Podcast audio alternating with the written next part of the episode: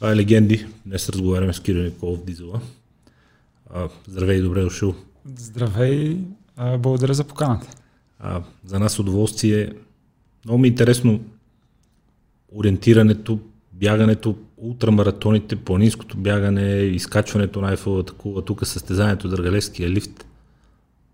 Как би се описал с една дума, накратко? Ултрамаратонец, екстремен бегач, не, много ми е интересно. Твърде са различни нещата. Ами, да, много са различни и всъщност всяко нещо е било в най-подходящото, предполагам, време за мен и заради това е имало някаква такава градация. Нали? Ориентирането винаги ще си ми остане а, моя спорт най-любимия, защото така с него съм започнал най- а, първо професионално да се занимавам и съответно ми е дал а, основата за всички останали неща, които съм правил, нали, които спомена Айфилата кула, всички от тия ултрамаратони, Комемине, всичките проекти, които съм правил. А, благодарение на това, че ориентирането е развило в мене, освен нали, способността да се ориентирам, а и физическите ми а, възможности да бягам.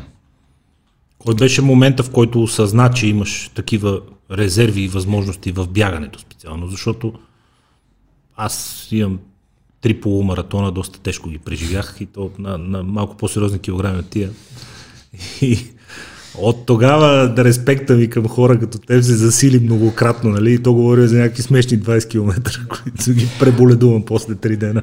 Ами не, аз искам да ти кажа, че а, понеже обикновено ето, по това време на годината започвам да тренирам за следващата година, а, обикновено зимата съм а, качил няколко килограма от а, лятото, нали, не съм в перфектните килограми. И само тези 3-4-5 кг при мен нали, се отразяват а, страшно много. Мога да го усетя, пък не мога да си представя а, човек като тебе, нали, толкова едър, какво е То... да... Винаги съм се възхищавал пък аз на тези хора, които а, бягат а, полумаратон или цял маратон. А, нали, имам такива няколко познати, които се занимават с... А... Просто обичам. А е някакъв повод да, да се затренираме за нещо конкретно и да има повече да. стимул. Ама аз сега съм 122, първия го бягах на 129. Да, така че разбирам те защо ти е, да, не е лесно. А, така че... кога, кога разбра, за, че имаш необичайни възможности в бягането, защото нещата, които правиш, не са по силите и на повечето професионални спортисти в ориентирането?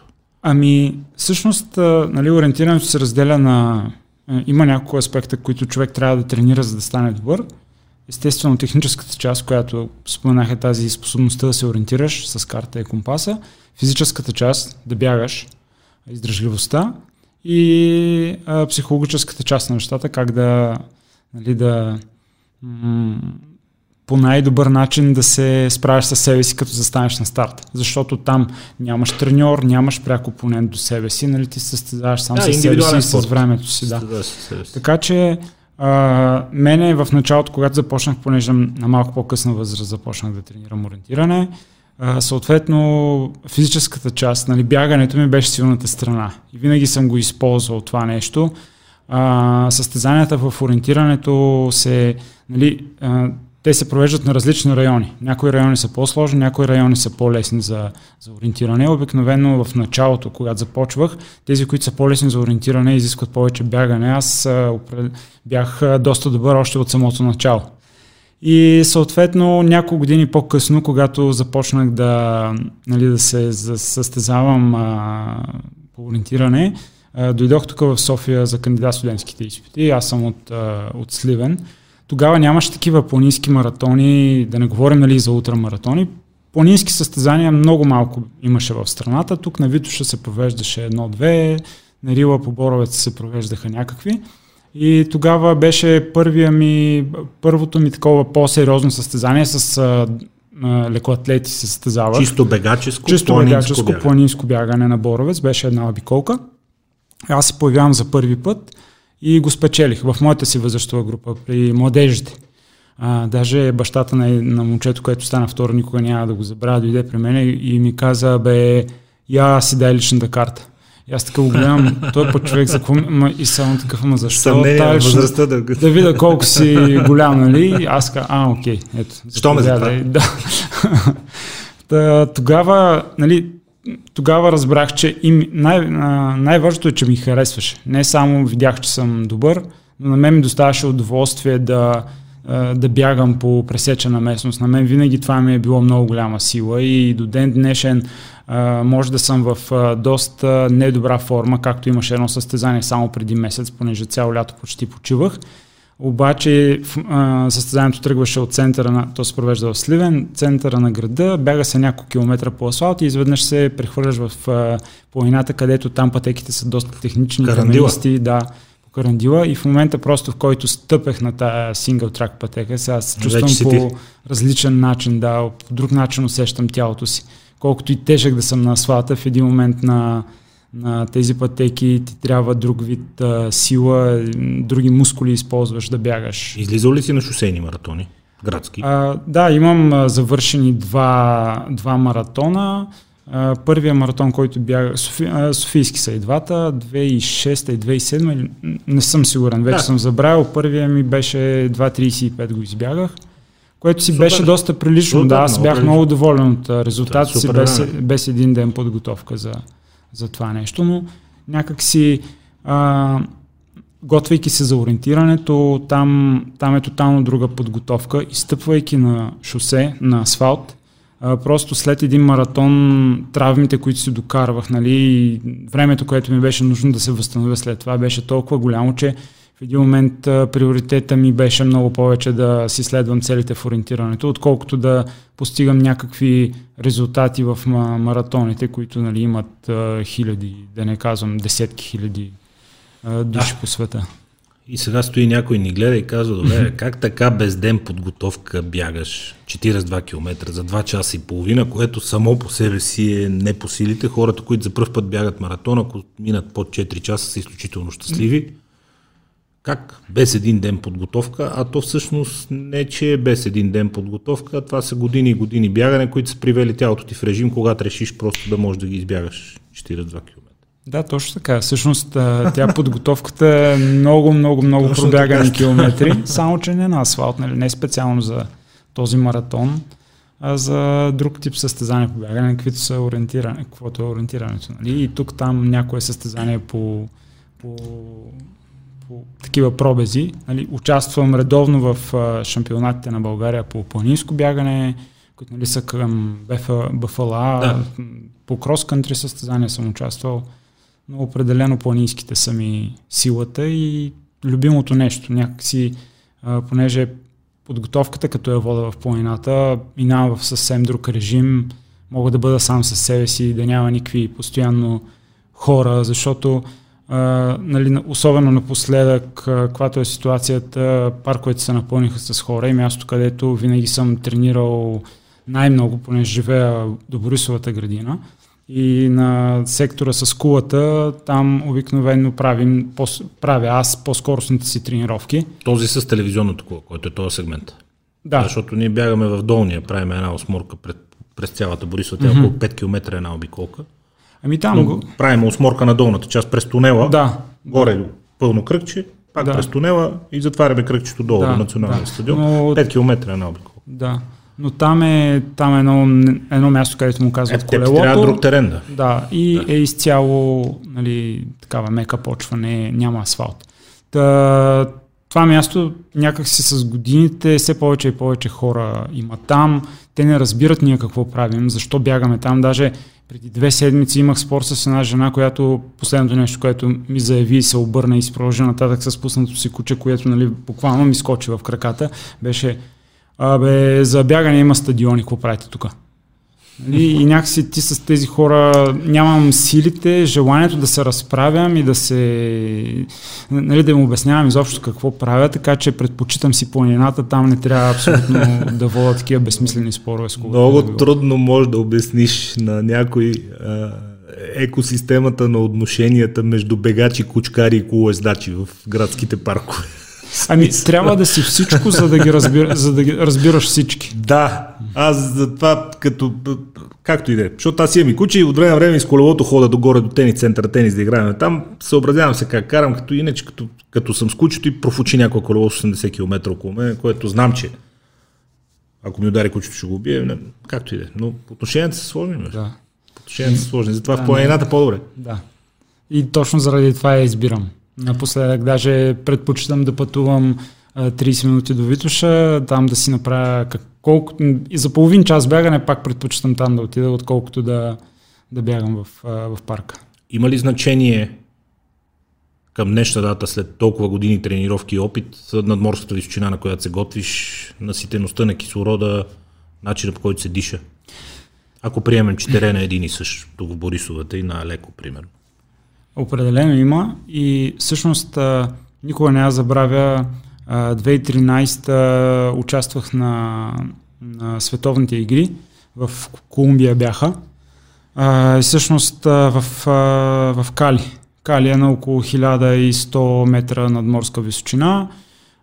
Аз не си бях оставил никакъв ден за климатизация директно нали, София, Кали, след два дена старт станах четвърти за моя голяма жалост. Нали? Само 0,6 секунди ми, ме разделиха от а, медала, но никога няма да забравя, говорейки с а, един чех, който тогава се състезавахме заедно в а, финландския отбор Калема Расти.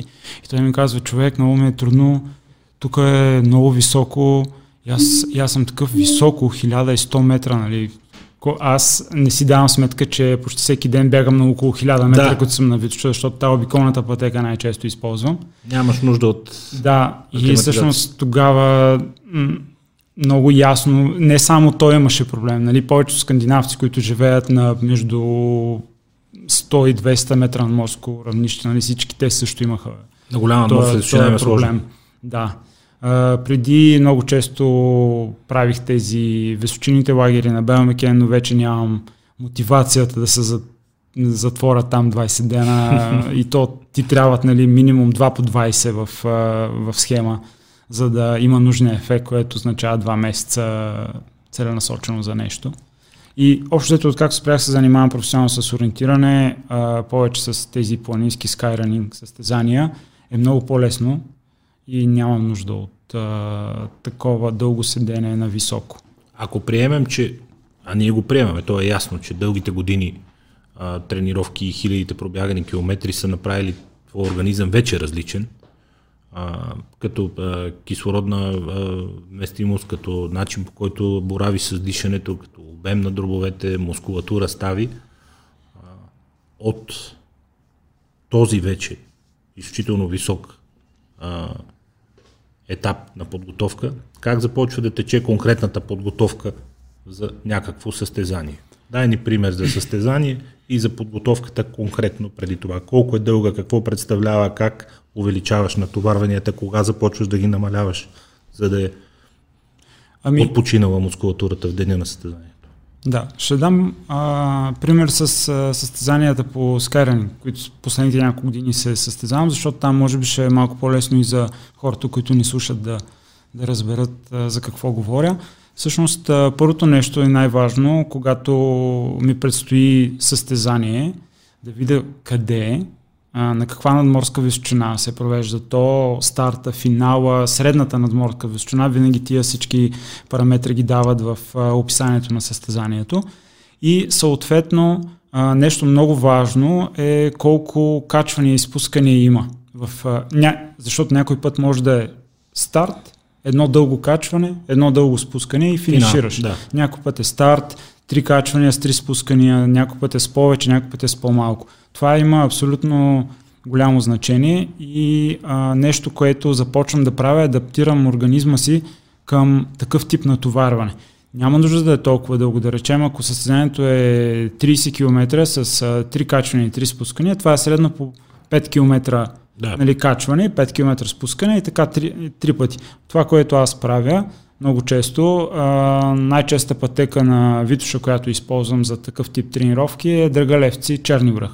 И си намирам а, сравнително стръмен участък, по-къс, да речем както е Драгалевци Байкръсто. От е... Голи връх и под Байкръсто и до Голи връх, да. Да, и то е 2 км и половина. и тази отсечка правя три пъти нагоре, три пъти надолу и до, до самото състезание го повтарям няколко пъти. И по този начин най-лесно вработвам организма си към това, което, а, което ме очаква, защото м- дори да си много добър бегач, много добре натрениран, човека, който стана втори тази година на, мисля, и на Софийския, и на Варненския маратон, е, а, живее, той идва от италиански клуб, но не съм сигурен дали е а, киниец, а, мароканец или...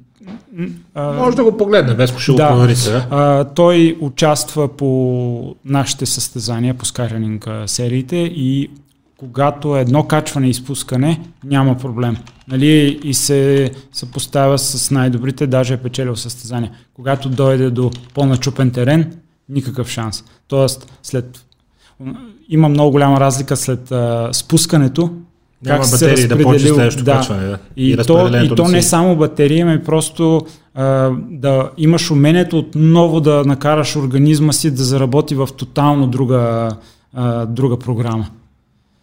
И така че това са едни от нещата. Съответно, ако състезанието се провежда на по-висока надморска височина, гледам да прекарам едно известно време на, с по, а, на по-височини тренировки. А, за щастие нали, имаме тук всякакви да. дадености и то толкова близо до София и Рила и Витуша, пък щеше Пирин и Стара планина.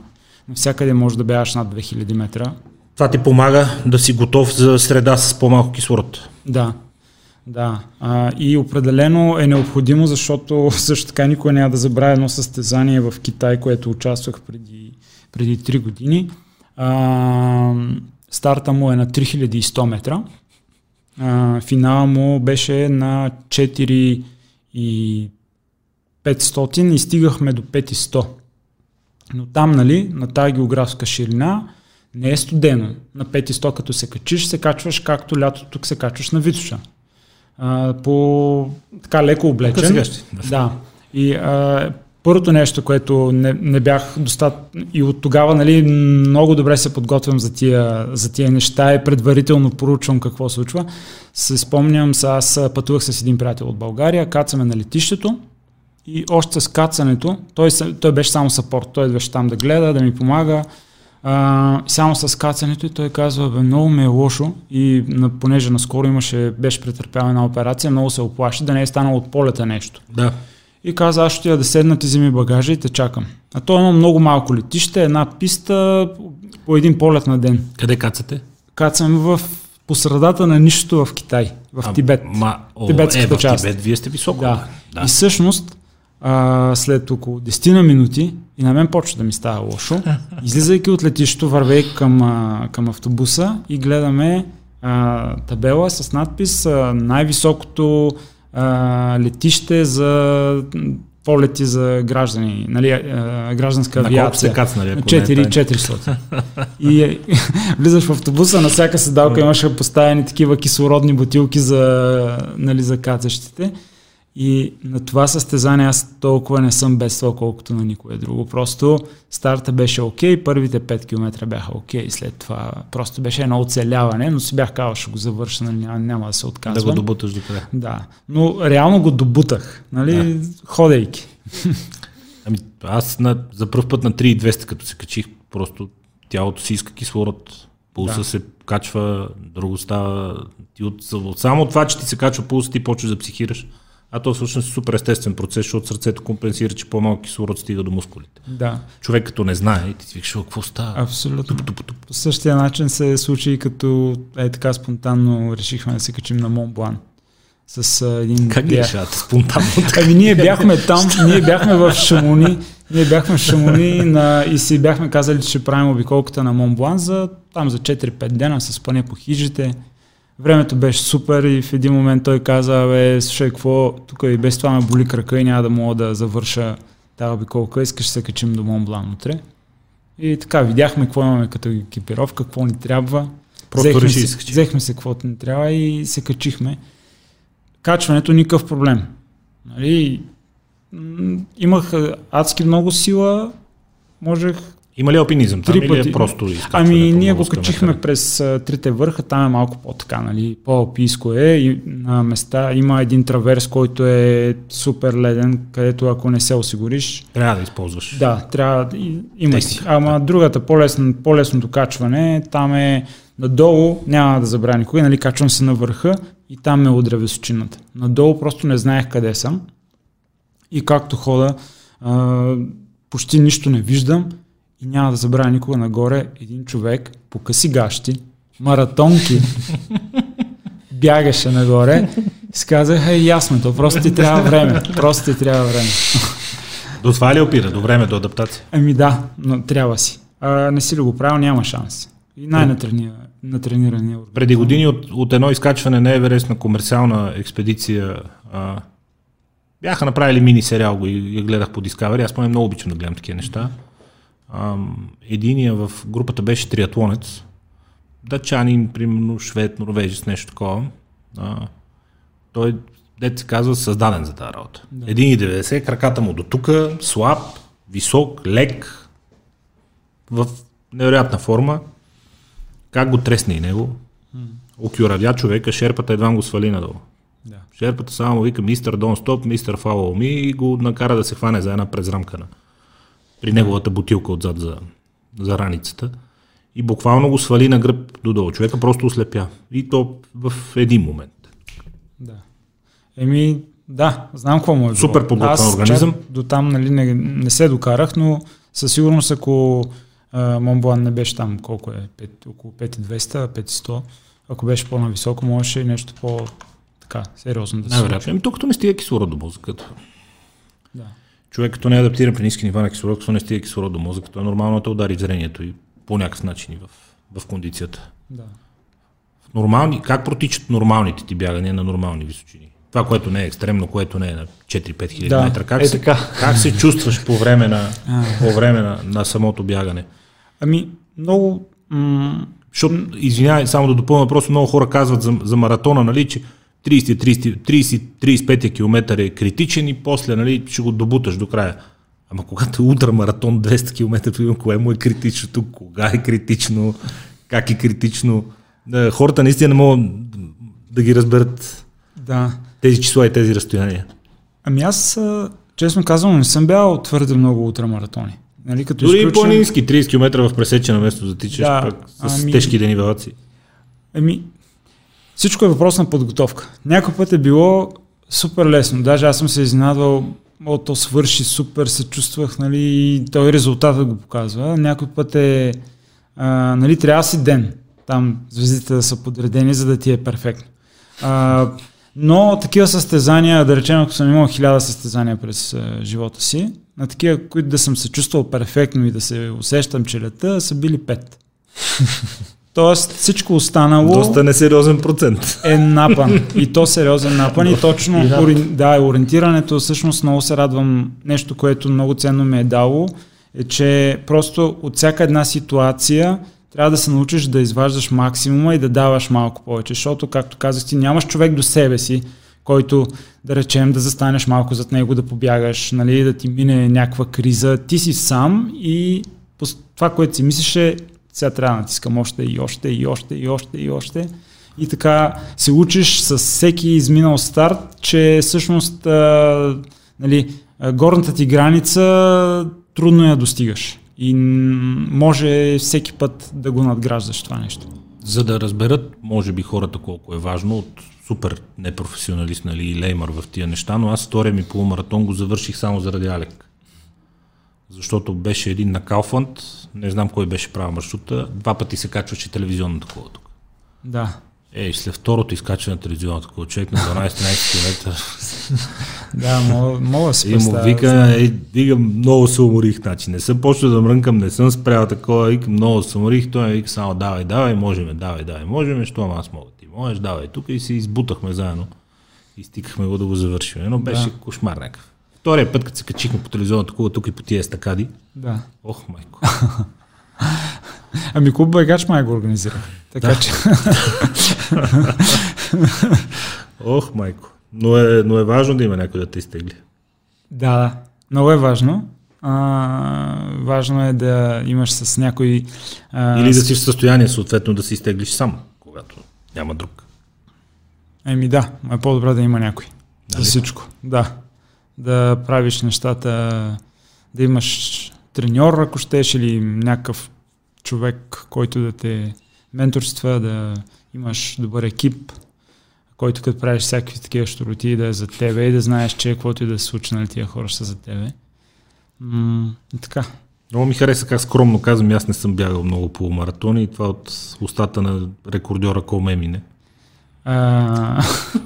Аз не съм бягал много по маратони, рекордьор съм на едни 560 км, ама това не е нещо, да, нали? ами... Дреболия. ами, да, всъщност, а, а, когато първи път, първия път се впуснах в не, неуспешния опит. Първият опит. Да. А, всъщност, до тогава, до този момент, най-дългото ми разстояние, което бях побягвал, беше около 60 км. Даже може и да не е толкова много. Изведнъж викаш, че за малко и направим 600. да, долу-горе така беше. И то всъщност за мен нали, това е предизвикателство. Това е защото ти наистина не знаеш се справиш ли с цялото нещо. Тогава е, е нали, то е хазарт, е, има цялото нещо, защото е, ти не си сигурен изобщо тялото ти ще се справи ли, психически ще се справиш ли. Аз тогава ги следих на живо и двата опита в а, сайта на Дневник. Mm. В смисъл, ева, те пускаха в реално време всичко и а, следях през тях. А, преди малко каза екип, каза хора, които ми помагат. Мисля, че имаше хора тогава, които и бягат с теб. С какъв екип се прави един такъв рекорд? Колко хора участват в цялата подготовка? Къде са препарати, хранене, добавки, съвети за хранене? Каква храна поемаш по време на цялото това нещо? Ами между Всъщност между първия и втория опит на Комемине има доста, доста голяма разлика в почти всичко, което направихме. Нека кажем за първия, да. след това ще минем и на а, Първия път, както аз, така и екипа, който беше накрая, нали, като дръпнахме чертата, всички хора, които са ни помагали, било то някой е бил за половин ден или за цялото разстояние, някой ни е помогнал с нещо или с много, а, беше близо 50 души. Така че хората, които бягат с мен също нали, попадат в, в тази бройка. Така наречените пейсери в отделните да. етапи, които да. ти дават темпото. А, които помагат и, за спазването на темпото, да кажем. Да. Втория път, а, и нали, да довърша първия път, а, хранителните добавки, нали, които използвах, имах, ползвах някакви гелове, барове, спортни напитки.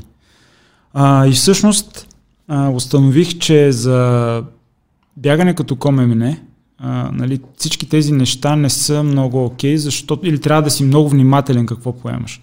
Защото, да речем, в някои от геловете има доста кофеин. Приемайки един гел, не е никакъв проблем. Обаче, приемайки го системно в продължение на 5 дена, да, и ако, ако разчиташ, че това ще ти е основният източник на енергия, нали, ти в един момент, освен че е диуретик, нали, ти почваш да пикаеш да през а, един час. Да. А, в един момент а, стомаха, а, мен ме удари в стомаха. И така ме удари, че не можех да се храня нормално и да се възстановявам. А, и втория, втория опит, изобщо нямаше никакви такива неща, беше изцяло храна, сготвена на момента, т.е. Нали, аз няколко пъти през деня срещам екип, екипа ме пресреща и навсякъде се бяха погрижили да има а, истинска храна. Каква? Ами, въглехидратна? Най-различна, да. Въглехидратна, аз, нали... Бързи, бавни въглехидрати? Ами всичко. Всичко. Всичко, да. Не е било някаква... А, то в един момент в един момент а, ти не можеш да си представиш тялото в какъв а, стрес а, попада а, и започват да ти се ядат всякакви странни неща. Нали? Абсолютно за какво. И, и в един момент, ако имаш това нещо, може да най-големия буклук да е. Обаче психически ти, освен нали, че успяваш да се нахраниш, нали, да сложиш нещо в, в стомаха, и психически да, си почиваш. Да, да. да. А, така че, нали, не съм ял някакви чипсове, такива работи, обаче си спомням, а, че а, да речем, а, имаше паеля, имаше а, мусака, имаше всякакви, нали, такива, да речем, варива, а, супи. В, в един момент е много, добри дошли, да. много важно, е да, особено накрая, беше много по-лесно Течна да, храна. да, да се захранва с, Разбира се. с течна храна. Така че, нали, ако е едно а, 8 5-8 часово състезание, мога да ти кажа с какво тръгвам, нали? И, и, и то ще е еднакво винаги. Да, но когато 4 дни Да, трябва да бягаш непрекъснато темпо. Просто е съвсем, съвсем друго и там тези, тези правила обикновено не важат. Добавки? Ами не, втория, втория път също. Абсолютно без, без абсолютно нищо. Натурално на, Да. на нормална храна. Да, без нормална магнези, храна. без соли, без... Да. И, и а, вода. Само вода и от време на време някакви газирани сладки напитки. Явно храната, то е глупаво да питам успява ли, след като си го избягал и си поставил рекорд, но явно храната успява да компенсира това деминерализиране през потенето, защото ти като пиеш само минерална вода, в нея съдържанието на минерали не е чак толкова голямо, че да компенсира Да. отделянето на соли през потенето. Ами определено след едно такова натоварване, а, аз и двата пъти загубих около 5 кг. А, нали? а, и с, губиш доста неща.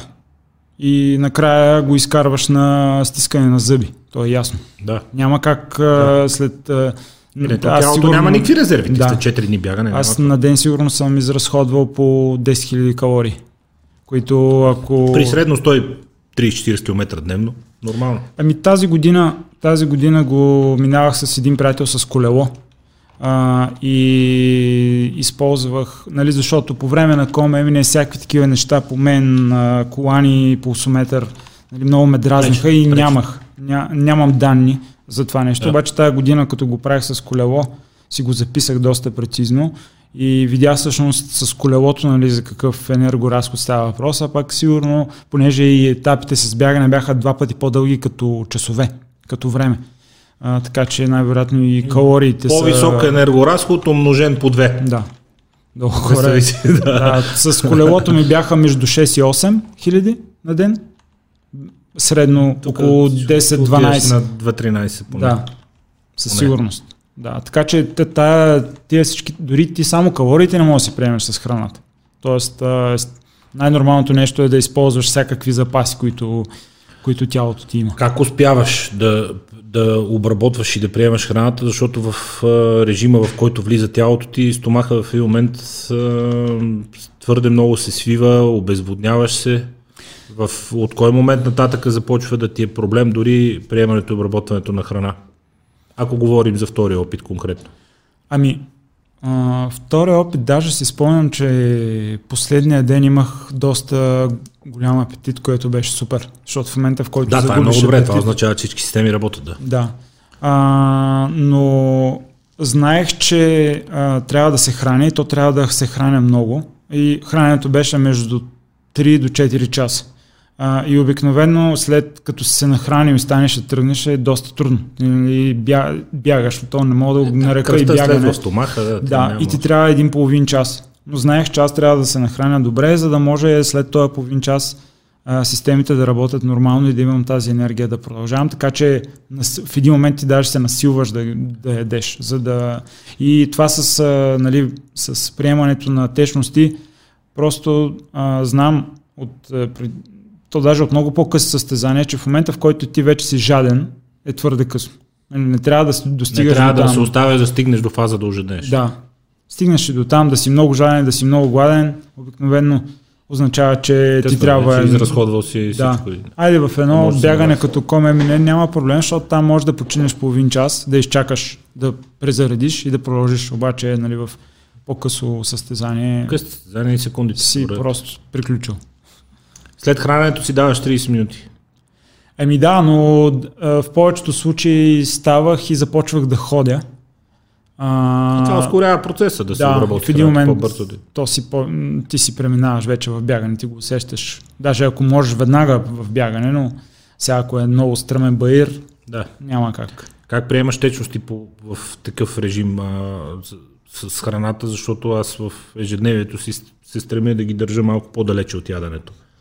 И са половин час преди това и два часа след това държа водата малко Да. по-настрани от храната и че би се разширява стомаха, знаеш, пречи на ензимите, им чуш, че по-бавно се обработва храната и от, откакто ги държа по-встрани от храната, по-добре се чувствам и по-лесно се обработва всичко, и храната, и после и течностите. Да. При теб как е в такъв режим? Ами тогава не го мислиш много. Просто има. гледаш да оцелееш. Гледаш да оцелееш. Нали? Защото то не е като, като да седнеш на масата и да си кажеш, окей, сега няма да пия вода. Размишляваш. Нали? Да не ми стане тежко, да. Да, Там просто- Няма как да ти. Дайте всичко. Да. Как, колко, колко успя да спиш по време на втори опит? Ами, а, 16 часа общо. Общо. Общо За 4 дни. 16 часа за 4 дни. Нали, По 4 часа на ден. Почивките бяха много по-дълги. И да речем, ако съм прекарал по 6 часа Поправи ме, ако бъркам, но имаше някакви къси моменти, такива на по 10-15 минути по време на почивките на, на сън или предимно нощно време.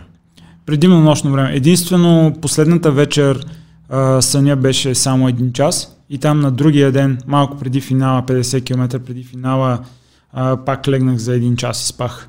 Да. Но за щастие, Може, нали, би, може би това съм запомнил. когато може да заспиш е добре, но да речем, когато аз много добре си спомням нали, всичките вечери, в момента в който финиширам, аз съм, а, ти си толкова уморен, тялото е толкова превъзбудено, че на теб ти трябва няколко часа да се успокоиш. И то бяха едни часове, дето ти само се въртиш, ти не можеш да намериш място, всички мускули те болят, сухожилията те болят.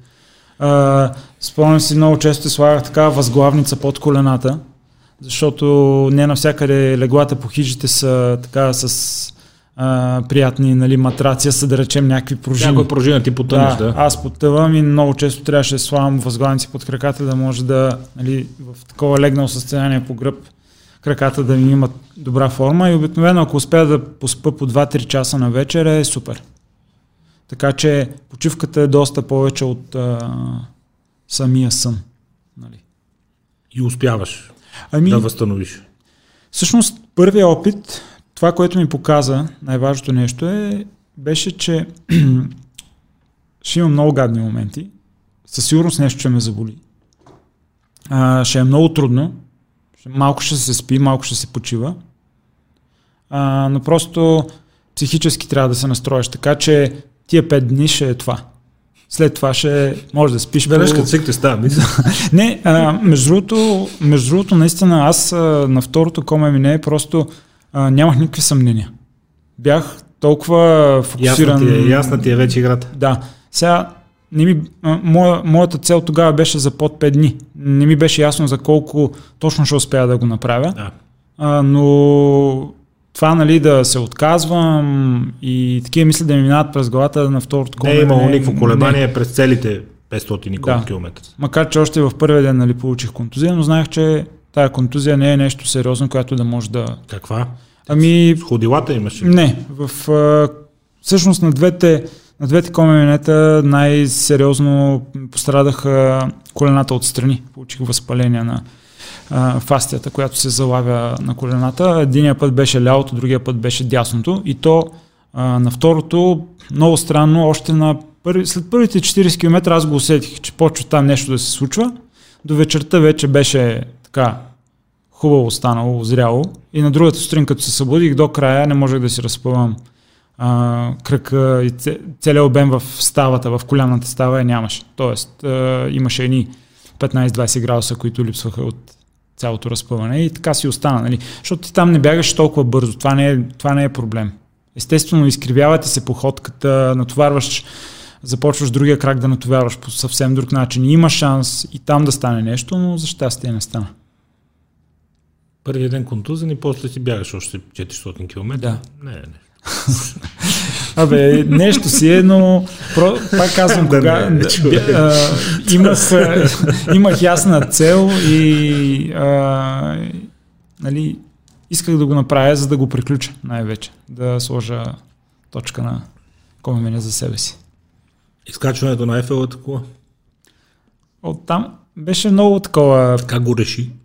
Ами, то всъщност а, а, един а, приятел, с който работя, Димитър, който може би си засичал и, в, и по филмите, ако си гледал, а, той, ми, той един ден ми се обажда и казва, бе, гледах тук някаква реклама по Евроспорт на това състезание в Айфелата кула. А, а тези състезания по принцип са в една федерация с скайранинга. Да. И той каза, що не си изпратиш някакво, нали, ти все пак имаш участие по Skyrunning, а, изпрати си някакво там си. Те искаха CV с а, някакви резултати. А, и всъщност първата година допуснаха само 40 души да участват. И ме избрах да участвам. И а, нали, то е много сходно до бягането. Аз много обичам да катеря. А, доста съм силен в катерянето. А, просто знаех, че стълбите са доста по-различно катерене и ми трябваше такава специфична подготовка. А, и това, което направих е да прекарам едно известно време на паметника на 1300 години България на Шумен и Шипка. Там имаш най-много стъпала. А, всъщност, трябват много в серия. Да, много в серия, защото Айфелата кула са 1600, а, на паметника 1300 години България са 1300 стъпала, но те тръгват много отдолу и много ти губиш много стъпала в много раунд, т.е. скачваш две стъпала, имаш 5 метра да. И така докато почнат, те стават някъде 1000. И въпреки, че на 1000 стъпала, те, то беше около 6 минути бягането на, на паметника, на Айфелата кула е 8. Тия две минути са огромна разлика. Аз спомням и двата пъти на Айфелата кула, в момента в който... Две минути спринт по стълби нагоре в продължението. как да не си спомням, който стигам финала и буквално в краката няма никой. Аз заставам прав, но не мога да стоя прав трябва такъв да, на колене нали, да, да падне, за да се... Абсолютно изчерпана мускулатура. А, абсолютно. И то защото е а, неспецифично натоварването за мен. Нали, и няко... Момчето, което спечели, той всъщност а, спечели втория път, той се е профилиран само с това се занимава. Той по съвсем друг начин виждам, че а, го приема организма му на това натоварване. Ти стана втори, изкачвайки 1800 стъпала за 1600, 1600 малко, да, а, 300 метра денивилацията на, на кулата. А, о, малко над 8 минути, ако не се бъркам. 8 и 10, нещо такова 8 и 12. А, на всяко тъпало ли се стъпва на тези стезания или през едно и скачаш? Ами, а, там е работата, че Айфелата кула е разделена на три нева и тия три нева имат а, различни 4, стъ... 4 типа стълбища. Първоначално първоначално е а, в квадрат, нали, то се да. обикаля 4 пъти, нагоре става двойно, а най- най-нагоре става супер дълго двойно. И стъпалата и с различна а, височина. И ако в началото имаш силата и възможността да, да бягаш през, през, едно. А, през едно, накрая никакъв шанс. Даже накрая бързо ходиш, по-скоро, отколкото да бягаш. И тогава вече имаш, нали, можеш да минаваш през две или през три стъпала но горе си става доста въздушно. И аз така, както там не съм усещал по друг начин белите си дробове, защото обикновено е, то се прави март, сравнително студено е и ти си само нагоре, изпомпваш се максимално, т.е. целият студен въздух, който влиза в белите си после два дена и двата пъти кашлях след това. И изтиват дробовете? Да. Прекалено студен въздух. Mm. Представям си какъв, какво дишане трябва и какво представлява дишането при този пулс и при това изкачване горе в на последните стъпала? Еми, разбираш, че имаш а, такива м- части от белия дроб, които не, не си знаел, че, ги, че съществуват. Използваш и да. да. Не, много е различно бягането по стълби от, да речем, бягането под Драгалевския лифт.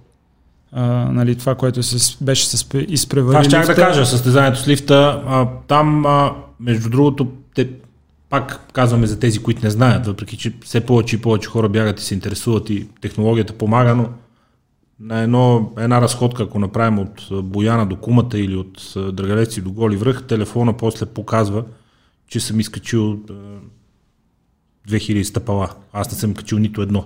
Да. Просто всяка крачка е с такава денивелация, че той отчита техниката и отчита като стъпало. Да.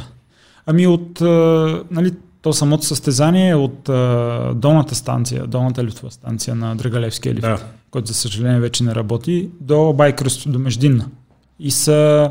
А, Под лифта или през реката? Не, през река. Имахме право на избор. И двете трасета бяха маркирани. Ти решаваш дали тръгваш под да, лифта, дали покрай Ти си правиш тактика на това точно откъде да бягаш и а, а, по-бързия вариант в случая е от а, по реката, от дясно. Защото да. там а, денивилацията е натрупваш постепенно. По-постепенно А, а под лифта да, да, в началото имаш две такива стъпала, много стръмни, изведнъж става равно. Ти имаш няколко стотин метра равно. И ти на, на това много стръмно, да, в началото бягаш, после никакъв шанс. И толкова много се измаряш, че накрая, нали, защото си спомням а, втория път, когато беше а, организирано състезанието, тогава абсолютно всички добри а, бегачи на дълги разстояния в България участваха. Нали, и Шабан, и Йол Да. Николов, и Димчо Мицев, и а, кинийско участие имаше. Единствено а, Митко Ценов беше там, гледаше, но не участваше. А, и Шабан и Димчо си избраха да бягат а, под лифта. Ние всички останали бягахме отдясно. Той Шаба мисля, че още държи рекорда за черни връх. От Хилтън до черни връх това изкачва. А, може би е да. негов, да. Може би да. Да. Да, да, да, със сигурност е негов. Колко, е, колко точно е, не, а, не знам. Аз съм бягал. Това бягане веднъж съм го бягал само. И то доста За отдавна. какво време? Не си спомням. Не си спомням, но Горе-долу. Едно Ще- 40. ще- Те ами- такива са по 2 часа. да, да, не, се, не, съм сигурен, не съм сигурен дали е около час 40, по-скоро е около час 30. Час 30. Час и 30 и нещо трябва да е. Да. От Хилтън до черни. От НДК, да. Най- Добре. Супер. Аз а, а, преди години си бях а, бях чел някъде как се готвят за Еверест експедициите тя първата фаза е голямата група, като се запишат всички желаящи, защото всички желаящи се записват. да. А, първата пресявка е Драгалевски черни връх за 2 часа и половина.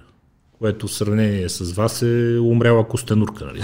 Драгалевци. Костенурка в клинична Черни смърт. връх, два Драгалевци черни връх за 2 часа и половина. Ами, а, доколкото ми е известно... Вие го тичате за 55 минути и час някъде по време на този маратон, но както и да е. Не, не, чак толкова бързо не. А, мисля, че в Е, момента Драгалевци, аз защо да не е държа, аз държа времето от Драгалевци до върха, което е час и някакви 15 секунди, примерно. Но то е само на Драгалевци, нали? не тръгвам от, не тръгвам от Само НДК. на Драгалевци, Да. само на Драгалевци. Така че 2 говоря. часа и половина е... Норматива е 2 часа и половина. За мен е много бързо ходене на ръба на тичането. Аз мога да се затичам горе по зелената писта, примерно, някакви такива места. Но м- това, което ти казах е, че аз един-два пъти се пробвах и се 2,40, 2,45. Такъв хода бъхтам нагоре. Сега съм тежък. Не, Да. не, не. И когато осъзнах, че губа много време след байк ръсто нагоре към голи връх, ако тръгна по нормалната пътека. Защото тя е много терасирана, по едно време тръгва много към алеко, после се връща да. наобратно. И се принудих под лифта и щях да пукна, ама го направих. Под лифта е много Ако ползваш теки? Е, не съм. Да. Защото тогава нали, ти си горе доста здрав и би ти помагало това нещо. Не съм прибягвал до това. Да. Натурално. Може да пробваш. Е, при съвет от тебе ще пробвам, но да. не съм. А, така се мъчих. Да. Еми да, не, 2,30 за Еверест. Това е първото сито. Това е първото сито, после ги качват на връх Ленин за а, на Булши, Булшевик ли се кажеш? Бе, той е един много плосък връх в Кавказ, обаче е 6000 метра. Да. Там ги качват за височинна адаптация и който не го удари височинната вече и се представи и там добре, влиза в шорт листата, евентуално да се качи на голямата експедиция. Но първото сито е тук. Да мога да изпълзиш догоре. И то естествено няма нищо общо с вашите времена и с... Не, не, няма нищо. А, всъщност, а, миналата година, ако не се лъжа, а, нали, едно от светилата на планинското бягане е Килиан Журнет. Той постави а, рекорд за изкачване на Еверест. А, от базов лагер, базов-базов. Базови, базови е на От, 5300. на- да, до върха и обратно. За... Сега ще излъжа, ама... Не знам. 11-12 часа. Не съм сигурен. Може да го Те провериш. от, Да. ме, те от най-горен стават в И то, 2 часа през нощта, стават, за да може по светло да се качат и да сварят да се приберат. И това е от най-горния лагер, който е на над 8. да. Той е преди стъпалото на Хилари почти. Като той, си спомням, го направи, а, нали, направи един опит, беше неуспешен а, и 4-5 дена по-късно направи този. В смисъл в една седмица, два пъти там е лудо. Е лудо. Как, И, ус- да. как усещаш еволюцията на тялото си през годините, защото м- скоро слушах и в американски подкасти, последните години се получи така, че едни от най-успешните в Штатите и в света ултрамаратонци и бегачи на дълги разстояния в момента са на години, каквито само преди 60-70 години е била средната продължителност на живота. Хора на по 45-50 години бягат на сабите, бягат в щатите, бягат в каньоните. Уникални неща, по 200 мили, по 240 мили. Ти как усещаш тялото си сега, след всички тези години на брутални натоварвания? Ами аз съм близо 40 годишен, което, нали, аз съм близо до тези хора, които а, ти спомена. А, ами, усещам, че ми е все по-трудно. Имам опита, който знам как да използвам много добре, за да мога едно състезание на по-дълго разстояние нали, да си разпределя много добре силите, да знам какво правя, каква храна да си взема, с каква екипировка да тръгна, което много помага. А, но нали с а, толкова много пробягани километри до момента, а, така усещам, усещам тежест.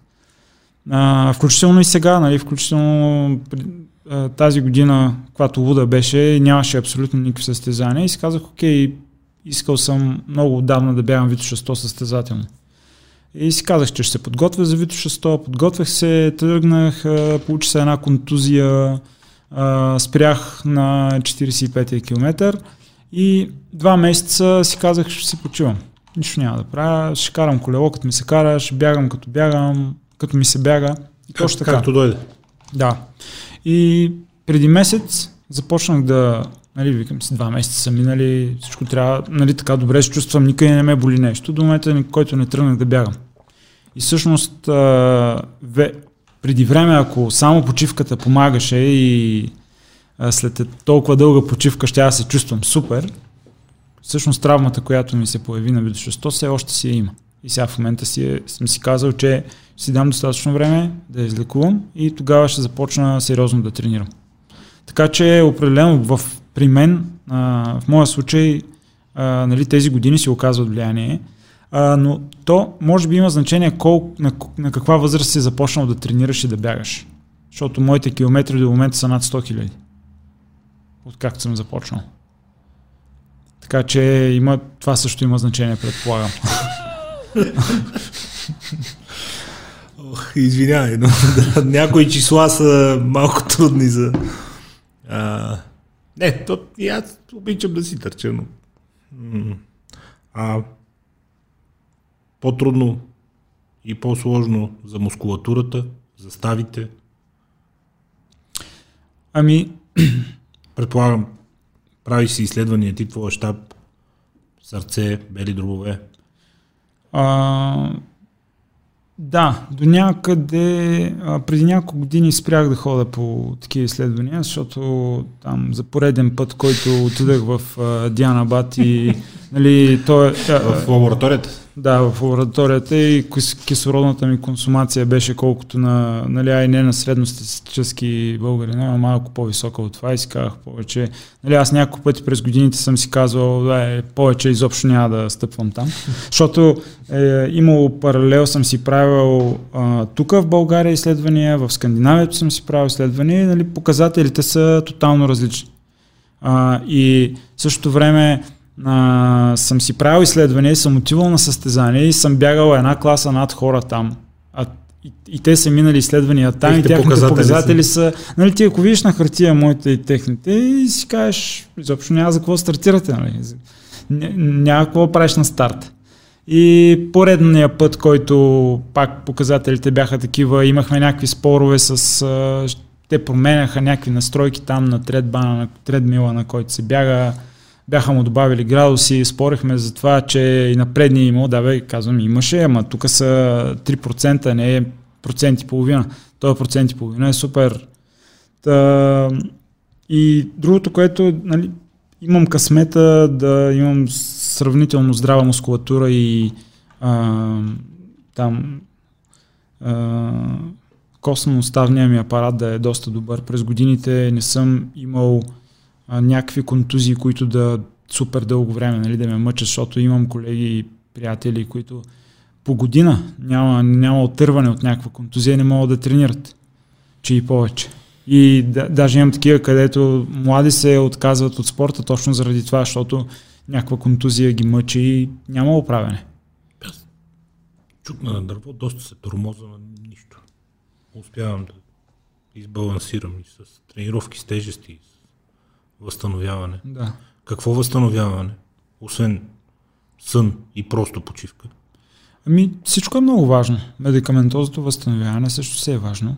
А, от време на време, нали, когато а, нещата загробеят, а, приемам нищо, кой знае какво, нали, а, витамини, минерали, протеини. Нормалните неща. А, да, нормалните неща, но това е обикновено в този период, в подготвителния, есенно-зимния, за мен.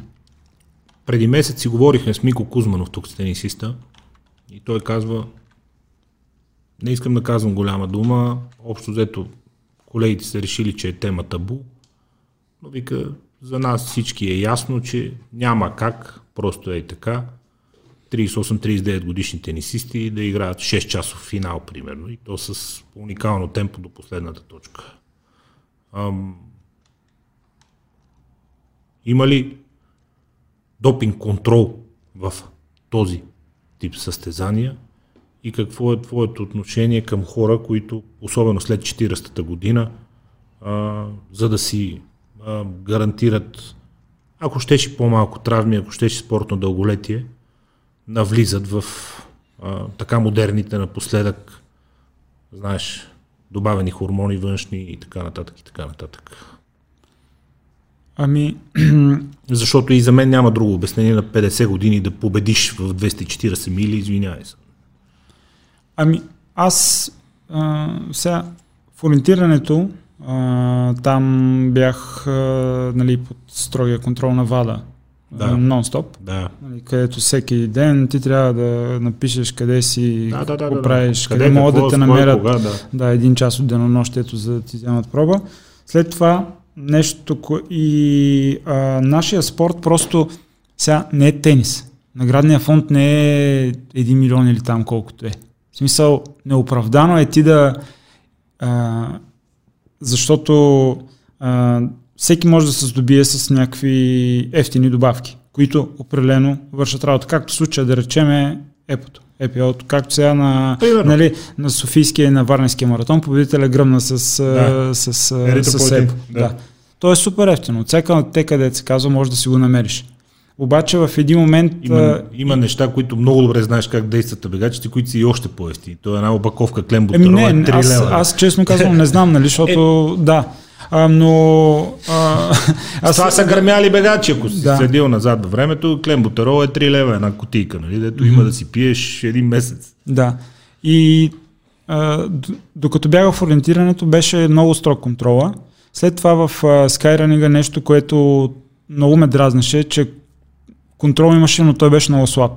Да речем, ако годината има 20 световни купи, на две световни купи, ако има допинг контрол и то някакъв произволен, даже не е на първите трима. А пък там просто беше, то беше ясно, че, че някои употребяват някакви вещества, защото едната седмица бягаш 40 км състезание, умираш, нали, на финала си разгубен, една седмица по-късно бягаш друго състезание и правиш някакъв с 8 минути, примерно подобряваш рекорд. И втория, на, и втория на 15 минути след теб и ти си повръщал по средата. Има нещо.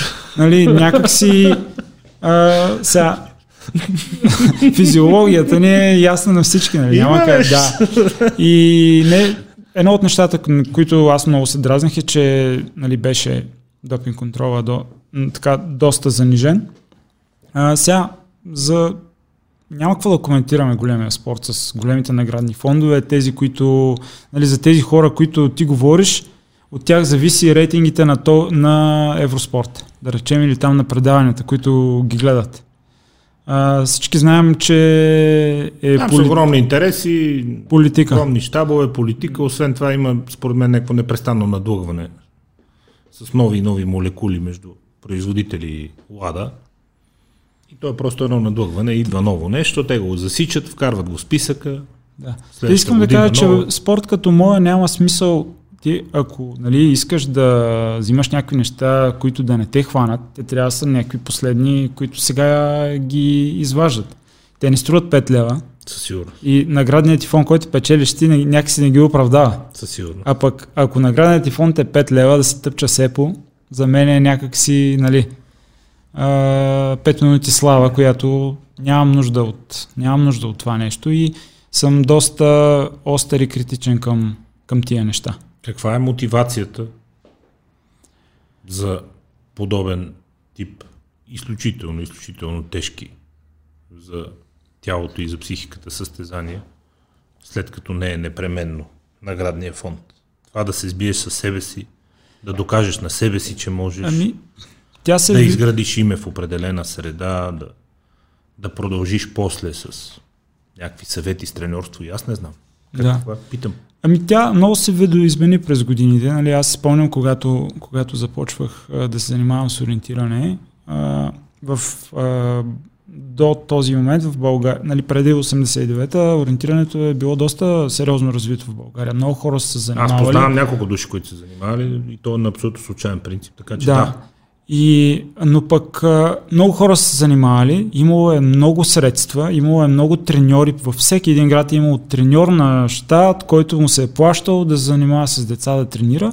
А, но някак си тази липса на това, че се е можело да пътуваш свободно.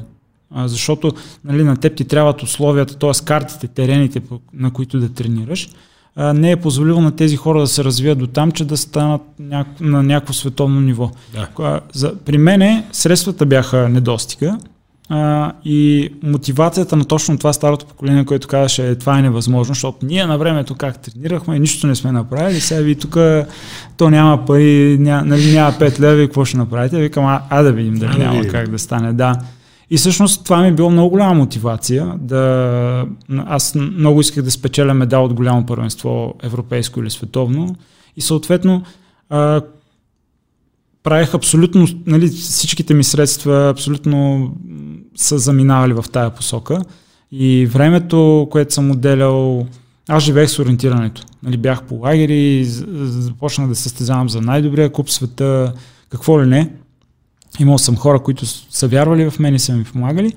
След това, в един момент, а, нали, и аз си мислех, вярвах в това нещо, че когато в един момент стана достатъчно добър, съответно ще има и повече финанси, ще е по-лесно. Обаче, в момента най-добрата ми година в ориентиране, защото нали, българския спорт, Министерството за спорта е устроено така, че то казва, ние даваме средства само за високо спортно майсторство. Тоест, ти трябва да имаш резултати, Точки и, и те ги дават Трябва- на съответната федерация. Да. Да. Дано стигнат до теб, да, но е по точки, по таблици. Трябва да ти медал от да. световно или европейско, Да. за да получиш някакви премии. Да. Ама то това не идва от... Нали, при мен ми трябваха 10 години. А тия 10 години, нали, какво, какво ги правим? И в един момент, когато а, 2012 станах а, втори на европейско, шести на световно, а, нали, няма да споменавам сумата, която получих, защото е повече от нали, смешна. В един момент си казах, и аз тогава вече участвах по някакви такива други тип адвенчър, състезания, а, където незнайно защо медийният интерес беше супер голям. Едно, едно такова състезание участвахме няколко пъти от създаването му с, с моя партньор Иван Сираков тогава. И си спомням, когато го спечелихме 2012 същата година, ние обиколихме всички сутрешни блокове. Кое е? Uh, Exco Adventure Cup се казва и се провежда тук в България. Да, да. И аз си казах, окей, значи трябва нещо такова, да го направя сам, цялото внимание да е върху мене, т.е. за да мога, нали, съответно като ти да при спонсорите да кажа, ето вижте, тук медиите на мен ми обръщат интерес, а, станете мой спонсор или партньор. И така се роди идеята за пете върха всъщност, първия път. И ние много в, така стреляхме много в тъмното. Изобщо не знаехме какво ще се случи с, с този проект. Той пък експлодира толкова много, че... Той стана много популярен за времето си, безспорно. Ами, сайта, на който можеше да се следва, а, да се следва проследяването ми, GPS проследяването, а, беше рефрешнат а, половин милион пъти. За 24 часа. Нека го преразкажем набързо. Ами за 24 часа аз исках да изкача петте най-високи върха на петте най-високи планини в България. Или започнах с Ботев в Стара планина, след това се преместих а, на Вихрен в Пирин, след това Усогово, Руен, след това Мусала, най-високия, от Боровец За десерт черни връх. И за десерт Черни връх, понеже беше в, а, в София, искахме медиите да дойдат, нали, да, Да. им е по-лесно Да, да, да, да. дойдат. За финална точка е Да, най-лесно, чисто за- логистически. Да, Откъде започва изкачването на всеки един отделен връх? Какво разстояние общо покри за петте? ами около тези 24 стотина километра са общо. По 20 А, на връх, грубо. по 20 на връх грубо, като Черни връх е най-къс. Нали, на Ботев са 24 км, там е от паниците, Да. а на Вихрен, а всъщност Вихрен е най-къс. Вихрен Вихрен, да, отгоре от хижа, Въндрица. не, От Хижа хижа, от хижа Вихрен. Хижа вихрен. Там са само 7 км. Да. Но пък имаш доста... Сериозна девалация, тежък Гледа- терен, гледахме терен, да ги изкачвам върховете от там, откъдето най-често уважаемия турист тръгва. Най-популярните Да. мачове. Единствено на Мусала тръгнах от Боровец, от а, пред хотел Рила. Нали, не съм тръгвал отгоре, от, а, от, от Да. Ястребец. Първо по пътя, после през Мусаленска. Да. По... Колко е цялото разстояние? Там... Отдолу, защото аз от Ястребец се ми е качвал два пъти. Да, там е най-дълго, Ма, с 20, птичка. 12 км и половина е в посока, 25 общо. Да. Качване и спускане. Да. А, и всъщност а, исках да го направим в 24 часа. Това е нещо. Като Кои А. бяха нощните? Ми Ботев, на, защото аз стартирах в... А, това беше друго интересно нещо. Аз стартирах в 7.30 вечер, при вечер, нали, а, след обед, за да може да хванем а, прайм тайма на, на телевизиите и да е лайв. На следващия ден около 7 да е финала на Черни Да. Да. точно така. А, и всъщност а, Ботев до средата спускането беше потъмно, а, Вихрен изцяло беше потъмно, нали, качване и спускане и в момента в който тръгнах към а, Руен, Сам, сам с екип, с челници, някой помага ли ти с не, бягането, бягането бях абсолютно сам. Нали, предвиждането между местата с коли, Това да, Да. но на бягането си сам. не, на бягането абсолютно Един челник сам. и тръгваш. Да. Жестоко. Да. И по, към Руен, като тръгнах, вече се така съмваше и на върха бях по свето. За Руено къде тръгваш? От, От трите буки, да, от Сокола. От трите буки, да. Да. Колко е дълго там? Ами там не е много късо. Там също е близо 12 км. Що е по-равен, но е дълго разстоянието. Да. да. Даже да не е и повече. Да не е и 13. Там май беше най-дълго всъщност. Не си спомням, забравял съм. Там, между другото, веднъж отидах преди това, защото аз никога не бях ходил. И то беше много интересно. Е, ние ходихме на Осогола да караме сноуборд долу на парка, аз оттам да. Да. местността. Беше интересно, че когато всъщност започвах да... Нали, когато се роди идеята, аз твърдо вярвах, че а, не е а, Руен е петата планина, а нали, а, Осогол. Аз си мислех, че или Родопи, или Славянка. А те е Руен. Да. Е, не, те персенки перелик са ниски. Те родопите може да е голяма планина, но няма...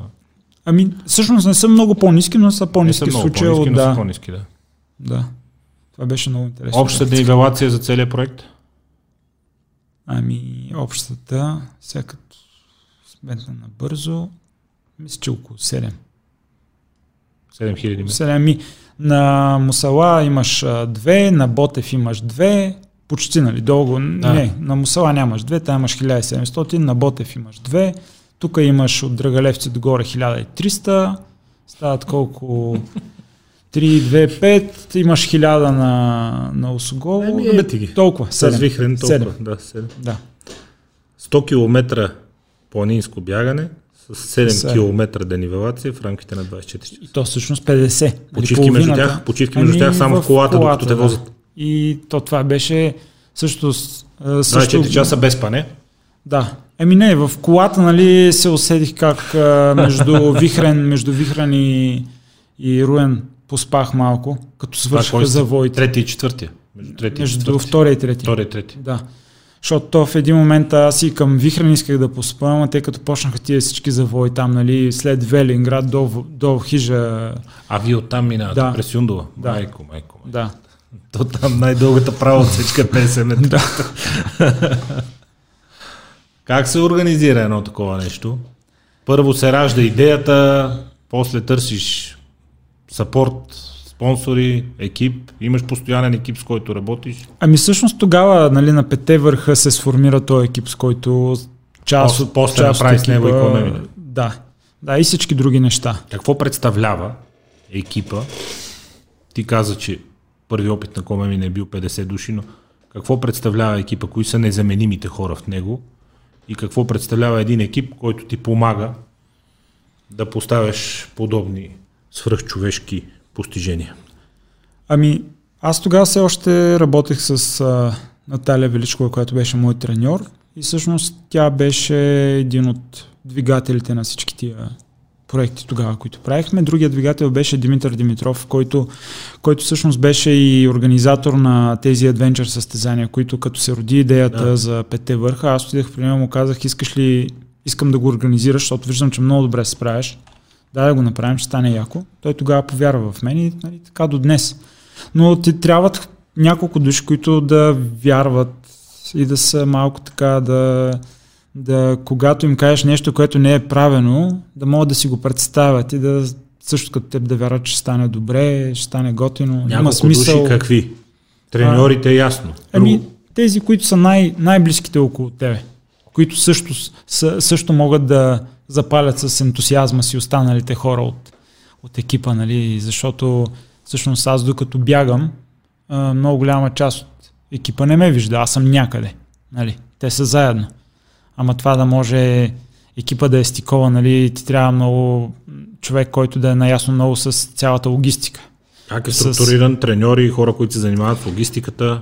Ами Храна, да, медии. няма някаква супер а, структура, а, но да, определено си имаше човек, който си отговаряше за храната, а, физиотерапевт, задължително със себе си, а, нали, треньора и Димитър, който всъщност а, отговаряше за цялата логистика, а, така че всеки си имаше своята роля и нали, както си мислехме след петте върха, че не е толкова трудно, колкото сме си го представили, изведнъж не само аз имах своите затруднения на Комемне, ми така и екипа имаше своите затруднения, защото най-малкото изпадаш в ситуации, в които не си бил, има какво да научиш. И затова е втория път, дори бяхме по-малък екип, но много по-така сработен.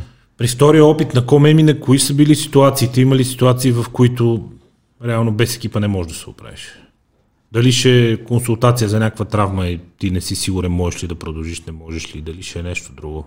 Изпадаш ли в такива ситуации, където без чужда помощ няма как да станат? Ами, реално, ако искаш да направиш а, рекорд на Комемине, а, няма как да, без екип, никакъв шанс. Не можеш. Защото най-малкото, ако разчиташ на това да се храниш по хижите, те не са първо толкова много.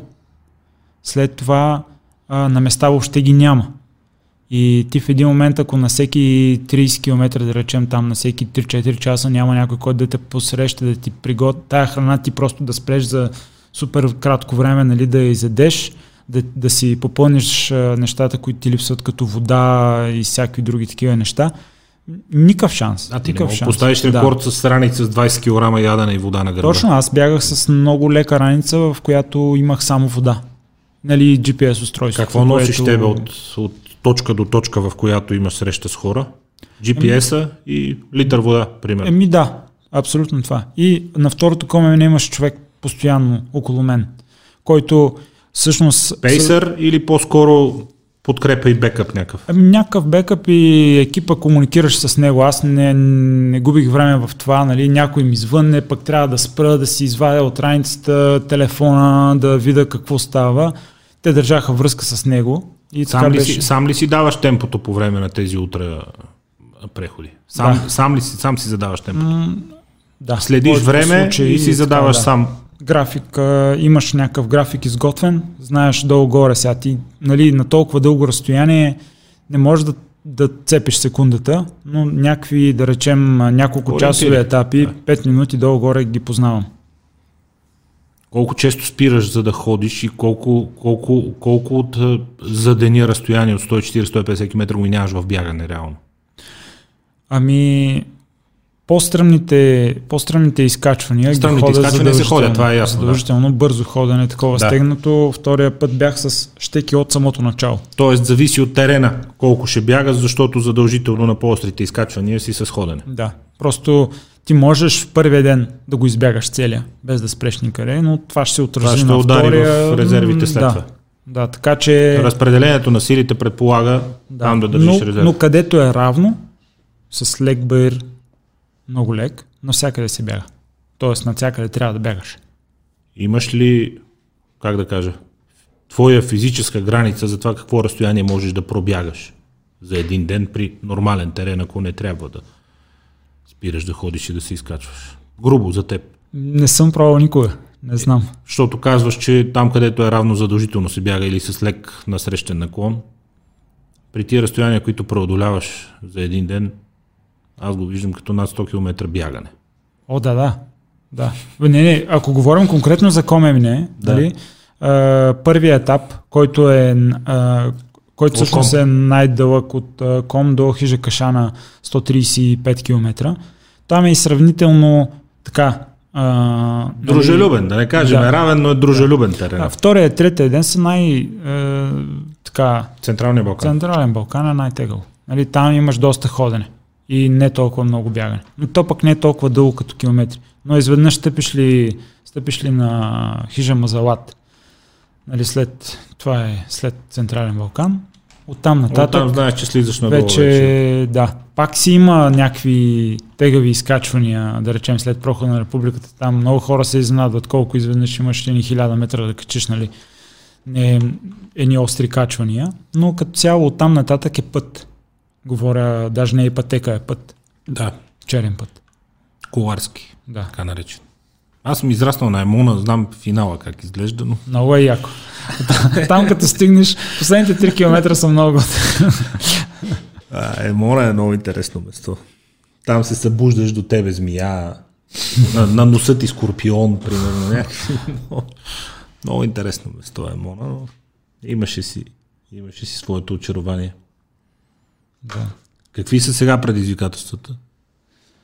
Ами, то, това време, Мислиш си, в което мислиш си нови едно идеи. Не, то времето за масови състезания не, е- не, е, не, не е подходящо, но Да. със сигурност нещо ще чувърка.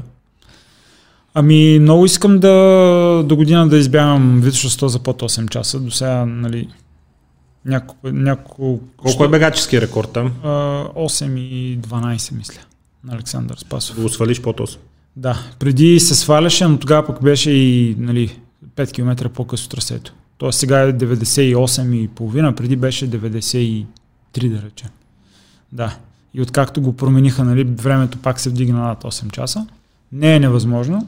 Ако подготовката е нормална зимата, каквато е, какъвто е моят план. А, това е едното. Нямам някакви такива подобни. Евентуално е 4, ако така се чувствам добре, Е4 е другия маршрут, който нали, от тук от Драгалевци до, до Славянка, до гръцката граница, Да. който пробвах преди две години, не успях.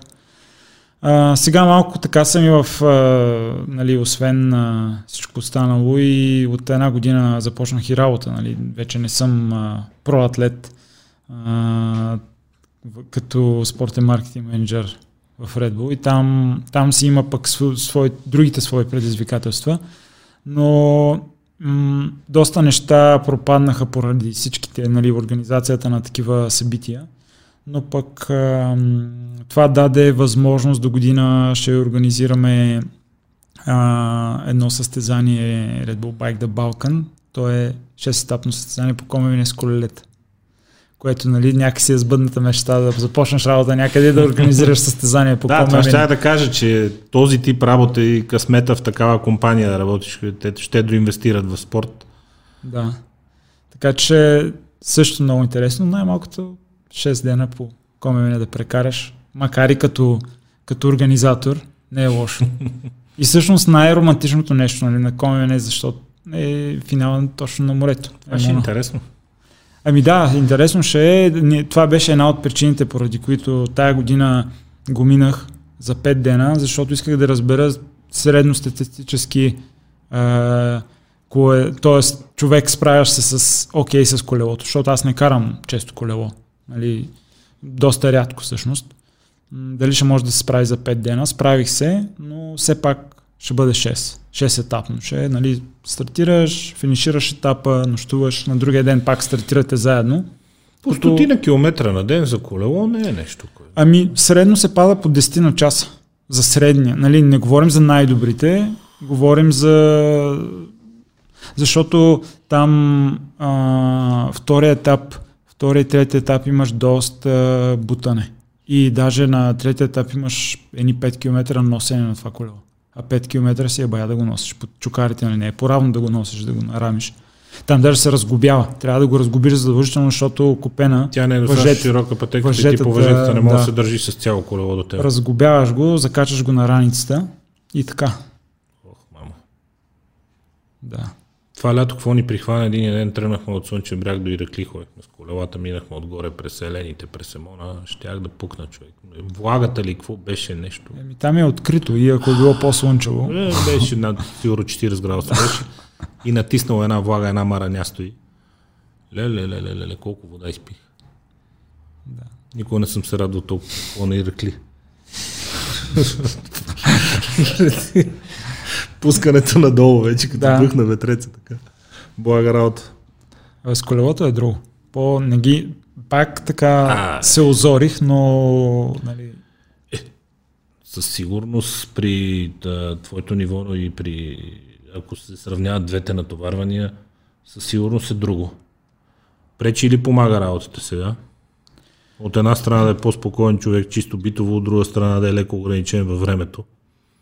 Ами, при добро организиране, абсолютно имам времето и за, и за трениране. Да, трябваше да направя някакви промени.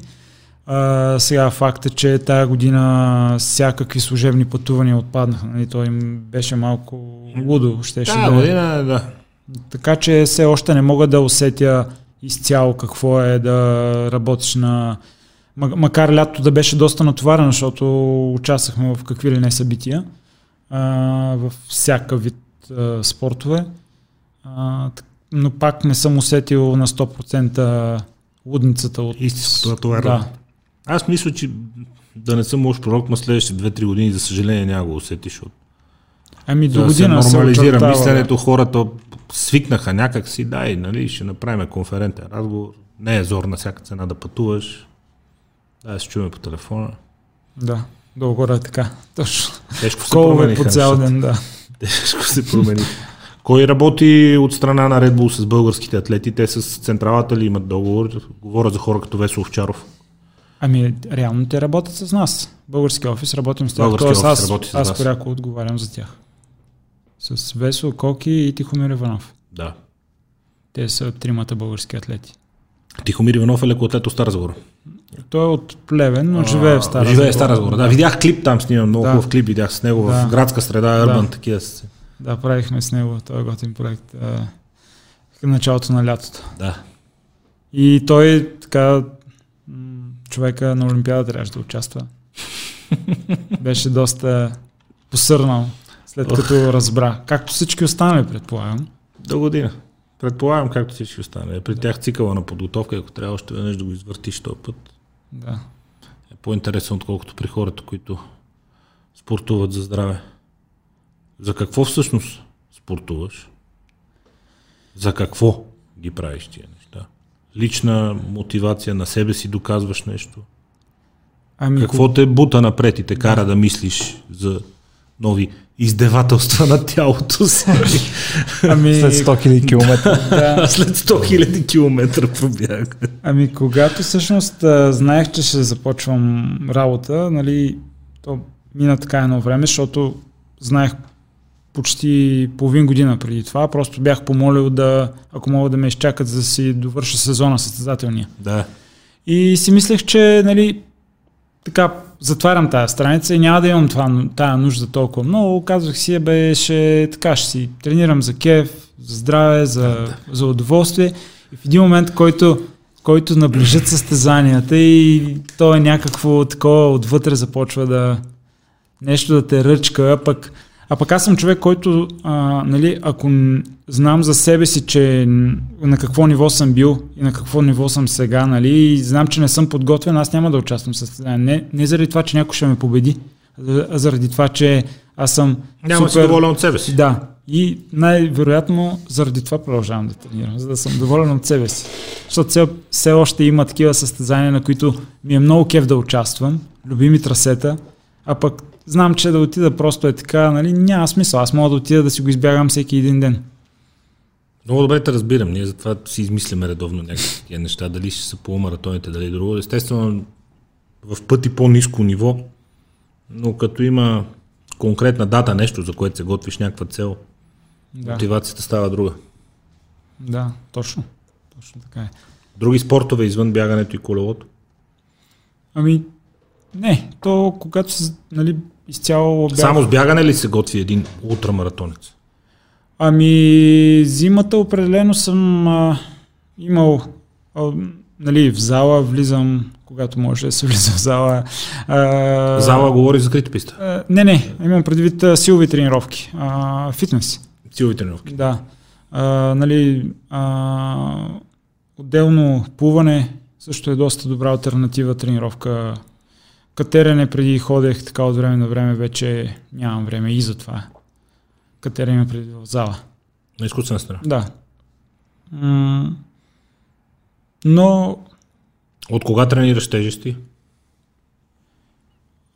Аз и не тренирам чак толкова много с тежести. Гледам да е със собствено тегло. Без значение колко да. много, но силови да. упражнения на малък брой ами, Много давна. Много давна. 2015 години всяка зима, всяка зима аз включвам тази част на под, а, от, нали, включвам доста... Те съпътстват и останалите тренировки. Да, защото а, най-малкото по този начин а, заздравяваш цялата мускулатура, която после ще експлуатираш доста тежко. О, категорично.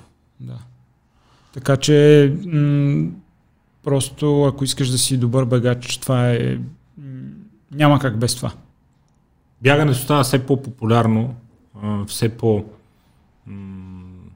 То масово винаги е било, но си мисля, че много хора тренират по-сериозно на любителско ниво. Едни за 5 км рън, други за да избягат по маратон с приятели, трети нещо друго да се яват, но продължават още да витаят във въздуха, особено от хора, които имат желание, но не са се решили да започнат по-сериозно да тренират бягане. Пак казвам, естествено на любителско ниво, има едни митове, които витаят. Знаеш, ставите, колената, сърцето. Да. Ти какво би им казал като човек, който има огромен опит и експертиза? Ами, аз нямам абсолютно никакви проблеми с колене или с а, сърце или с някакви такива неща. Всичко е въпрос на а, да тренираш разумно, да се възстановяваш добре и да обръщаш внимание на на сигналите, които тялото ти дава. Тоест, не като тебе те заболя хилеса а, да отидеш и да избягаш ни 30 км и на другия ден още 30 и на другия ден 30, докато не можеш да ходиш. Нали, говорим ти, ако да. си начинаещ или любител, няма защо да го правиш. Тоест, не зависи живота ти от това нещо. Най-много да се докараш до там да не можеш да ходиш. Така че а, това нещо трябва за мен да е удоволствие, да намира смисъл в него, т.е. да знаеш много ясно защо го правиш. И съответно да не се взимаш твърде на сериозно. Защото, нали, прави го за кеф. Като ти е кеф, излиза и бягай. Нали, ако не ти се бяга, карай колело или ако не ти се кара колело, спортувай нещо друго, движи се. Така че мисля, че това е най- за любителите. Това, това трябва, трябва да има удоволствие от движението. В началото е трудно. Нали, в началото, особено при бягането, е доста трудно и трябва да се въоръжиш с някакво търпение. Защото дори в началото да избягаш 2-3 км си е някакъв, някакво постижение. Тая издържливост, която човек трябва да натрупа да бяга, да бяга по-дълго и по-дълго, тя издържливостта като качество се гради много бавно. Много бавно се тренира. И човек трябва да е въоръжен с търпение, защото много лесно е ти, ако не, бя, ако не бягаш толкова често, да отидеш да избягаш 20 км, обаче след това какво правиш? Нали, трябва малко по-разумно, защо го правиш? Какво ще донесе, ако да, сега това ще ти а, донесе най-големия вътрешен оргазъм, че се избяга 20 км, окей. Ама, нали, ако просто... На каква цена? Да, на каква цена. И ако искаш да продължиш да го правиш, да е някакси във времето да е устойчиво, трябва много постепенно и много внимателно. А то в един момент ти даже няма да усетиш как излизаш и с лекота пробягаш Спира да е 10 натоварване, км. Да. А то просто е като разход, както хората се разхождат, така ти избягваш 10 км. Примерно. Къде остава кефа, когато си избягал 550 км по планински пътеки за 4 дни, спал си там 4-5 часа общо и тялото ти е докарано до абсолютно изтощение. Ами, Усеща ли се веднага? Или трябва да мине малко време?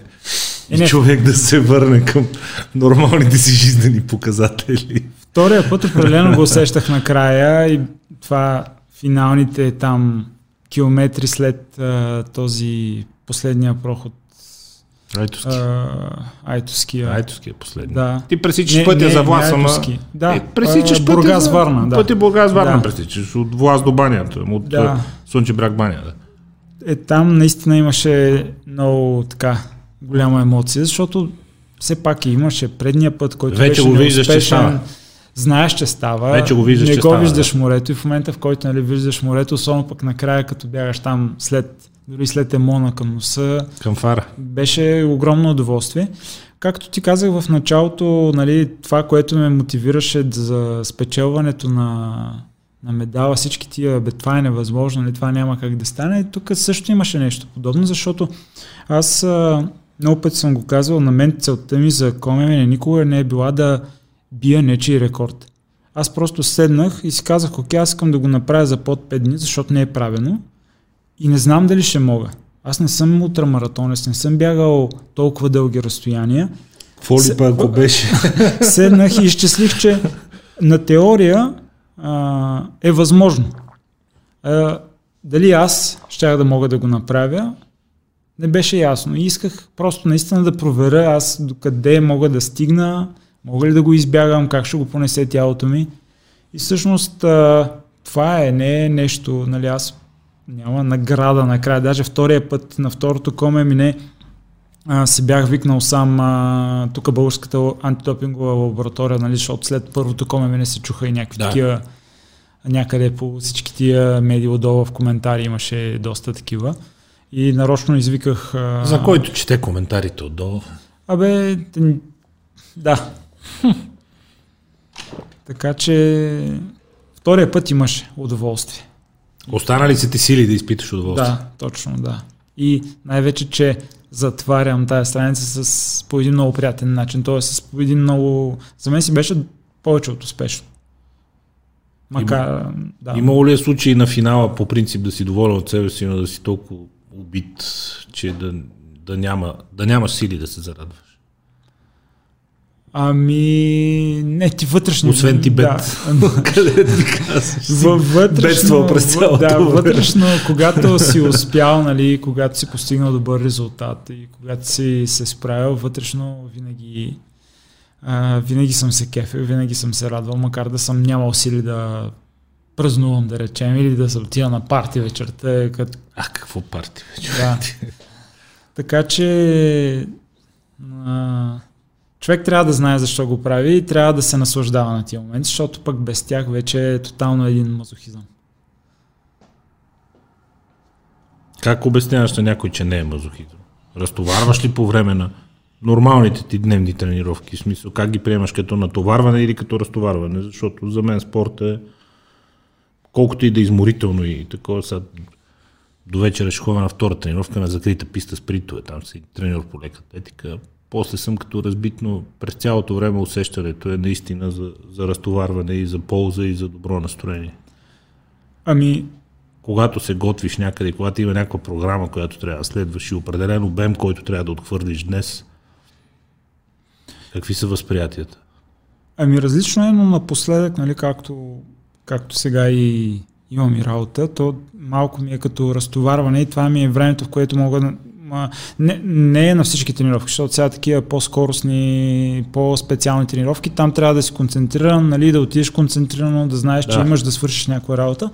Но когато е някакво по-такова дълго бягане, където си сам, оставаш сам със себе си, може да подредиш мислите си дори и дори най-готините идеи за, ако щеш в работен план ми хрумват тогава, докато бягам, всички тия идеи, штори. а, Мозъкът ти работи спокойно. тогава, тогава идват, защото ти има един момент, там първите 30-40 минути, къде, където е някаква лудница в главата ти, защото си излязал от тая, тая лудница, града или, а, или работата, или каквото и да било, изведнъж те се наместват, всичко отихва и в един момент усещаш как можеш да си чуеш мислите и да, да прецениш кое е правилно, кое не е, какво точно искаш, що го искаш. Е такива неща. Как го казва първите 30-40 минути? Като погледнеш. Ами то толкова първи. 30-40 минути. О, много е да, готино. Да. Много е готино, когато неща, които за нормалния човек са извън всякакви възможности, ти с каква лекота.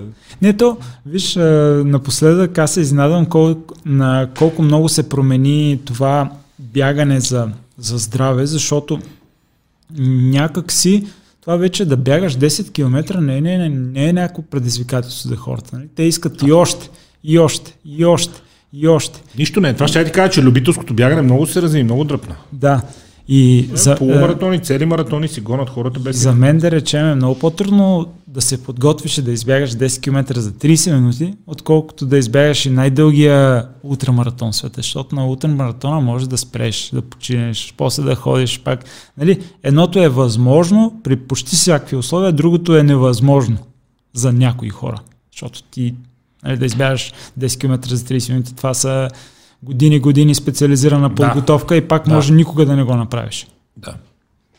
Така че, нали, някак си това с бягането стана а, ти си избягал 150 км, това е невероятно. Избягай 5 км за 12 минути и половина. Да, това нали, са... Еми, те са несравними нещата, защото начина на подготовка, техниката на бягане... да. Или избягай а, от Витуша 100 до Витуша 100, от 8 часа до 15 часа, нали, огромна... Колкото и да ти е странно, Красен Кралев и до ден днешен държи юношески рекорд. Тогава са бягали 20 км. Не полумаратона, М. 20 км на писта на стадион, 57 минути. Ми, не ми е странно, аз знам, че той си е бил... 50, и- 50 57, не? 57, 57 Да, 57 минути, 20 км. Знам, че е бил дългобегач, знам, че е бил от сериозните дългобегачи млади. Той мисля, че като мъж няма някакви Не, а, резултати, но като... Юнош. Да, юнош и старш. Той между другото в... а, и той а, по Стара Сгора и по Сливен много е тренирал да. тогава. Там са били центровете, където са имало сериозно Ами да, Сливен си беше да. Той ми е школа казвал, на дълго Той ми е казал, че много е тренер. Да. Да. Сам ли тренираш сега? Има ли човек, който постоянно ползва за съвети и който може да се назове твой треньор или Ами работя с, един, поддържаш форма сам? работя с един приятел, с който се консултирам за някакви неща а, и в зависимост от периода в годината, може би се възползвам от него програма, която той изготвя. Търсят ли те теб за съвети? Ами, понякога да. Понякога да. А, Как вин- усещаш менторството и това да кажеш на някой, слушай, сега мене. Ами не се вземам на сериозно да ти кажа. Никога не съм си представил, че... Ам, вярвам, че и хората, които тренират за удоволствие, не трябва да се вземат на сериозно. Нали? И затова не мога да приема някой, когато дойде и почне да ми говори твърде на сериозно за нещо, което ще прави за удоволствие. Така че а, винаги, винаги, дам, винаги ще дам съвет. Никога, нали, мога да покажа на абсолютно всеки как тренирам, какви са ми плановете. Нали, никога не съм го правил скришно, никога не съм пазил някаква тайна. Не мисля, че а, съм из... открил топлата Свещена вода. формула. Да, някаква. няма. Всичко е Яко бачкане. колко много го искаш. На Красен Кралев рекорда е час и 6 минути. Сега гледам. Нищо чудно. Аз ми- мисля, че спомням, че беше по час, но Е, нищо тук чудно. виж. Майко, На 20 км, час и 6 минути. Смятай, бе. Да. Откачена работа. Какво ти кажа?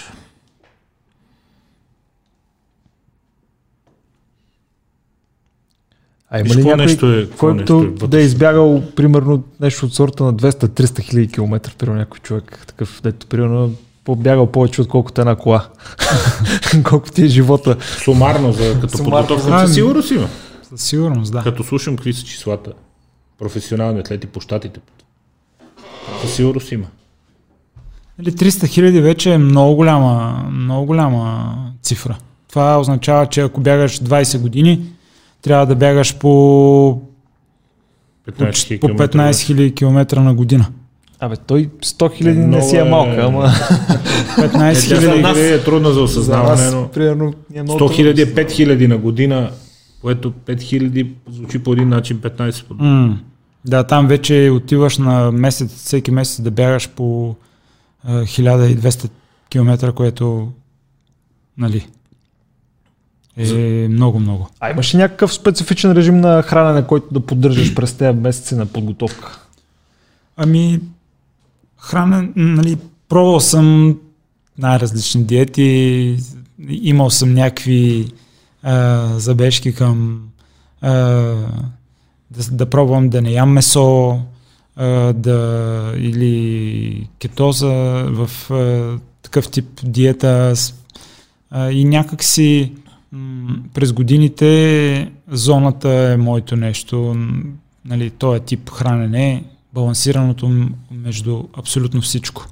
Тоест в а, м, нали, особено напоследък много внимавам какво месо си купувам, какви зеленчуци си купувам, откъде, го, откъде ги купувам. Тоест мога да си го, нали, като бях по-млад и не можех да си го позволя и се едеше каквото имаш. И И, да нямаше проблем, просто бях млад.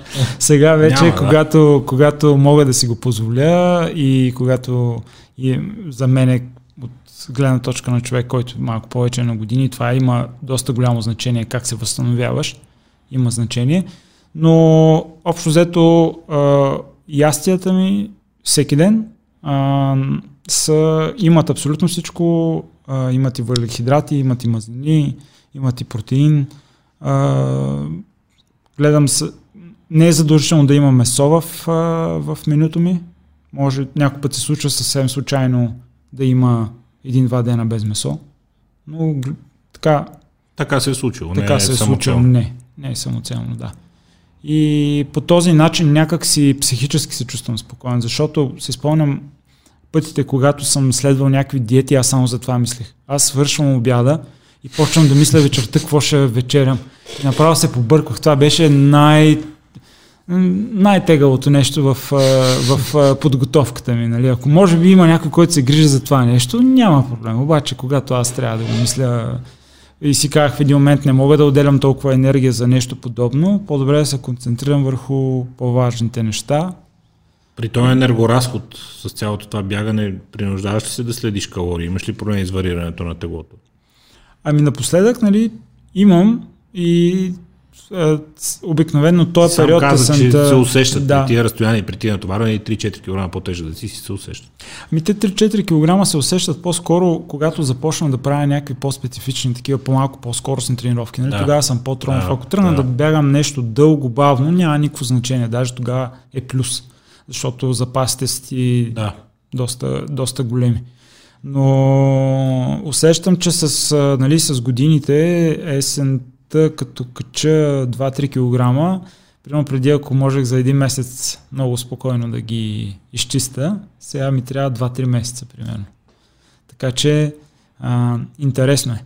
А, но определено, а, кога, не е толкова трудно, защото само няколко неща ти като изключиш от а, менюто си някакви, а, да речем, а, хляба или сладкото или нещо такова, то веднага се, Да, това се веднага усеща си веднага. идва на, за, просто за един-два месеца всичко Пада се водни задръжки, всичко веднага се нормализират.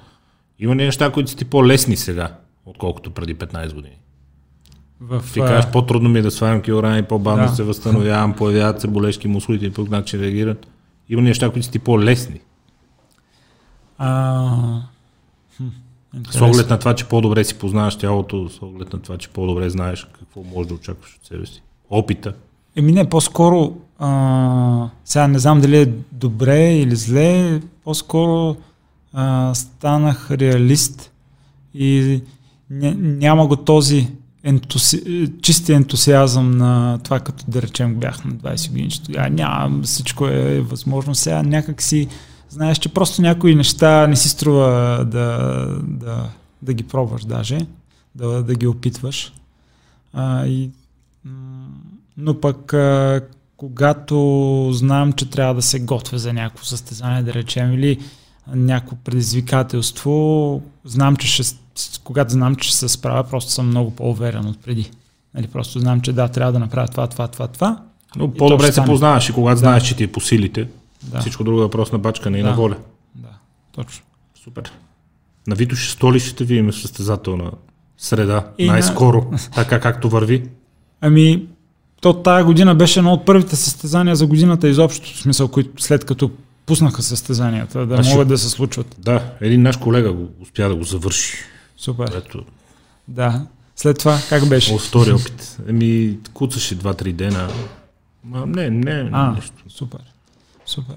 Ами, много зависи как ще... Нали, на- набелязвал съм си някакви състезания в страната, а, защо не и в а, извън страната.